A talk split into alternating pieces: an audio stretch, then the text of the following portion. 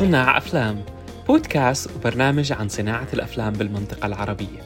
رح يكون معاكم كل أسبوع على منصات البودكاست وكحلقات مصورة على اليوتيوب. رح نستضيف صناع أفلام عرب من العاملين بالقطاع. منهم مين عمل أفلام قصيرة ومنهم مين عمل أفلام طويلة وأعمال تلفزيونية. رح نحكي عن صناعة الأفلام كمهنة. كيف تبلش وكيف تطور فكرة لسيناريو وكيف تبني شبكة متعاونين. والأهم لقدام والمرحلة الأصعب. كيف تقدر تلاقي تمويل لفيلمك؟ أنا عبد الإله الجوارنة صانع أفلام من الأردن ورح أكون معاكم بهاي الرحلة. إذا أنتم من المهتمين بهاي الصناعة أو إذا أنتم من المتمرسين بهاي الصناعة بتمنى لكم متابعة شيقة.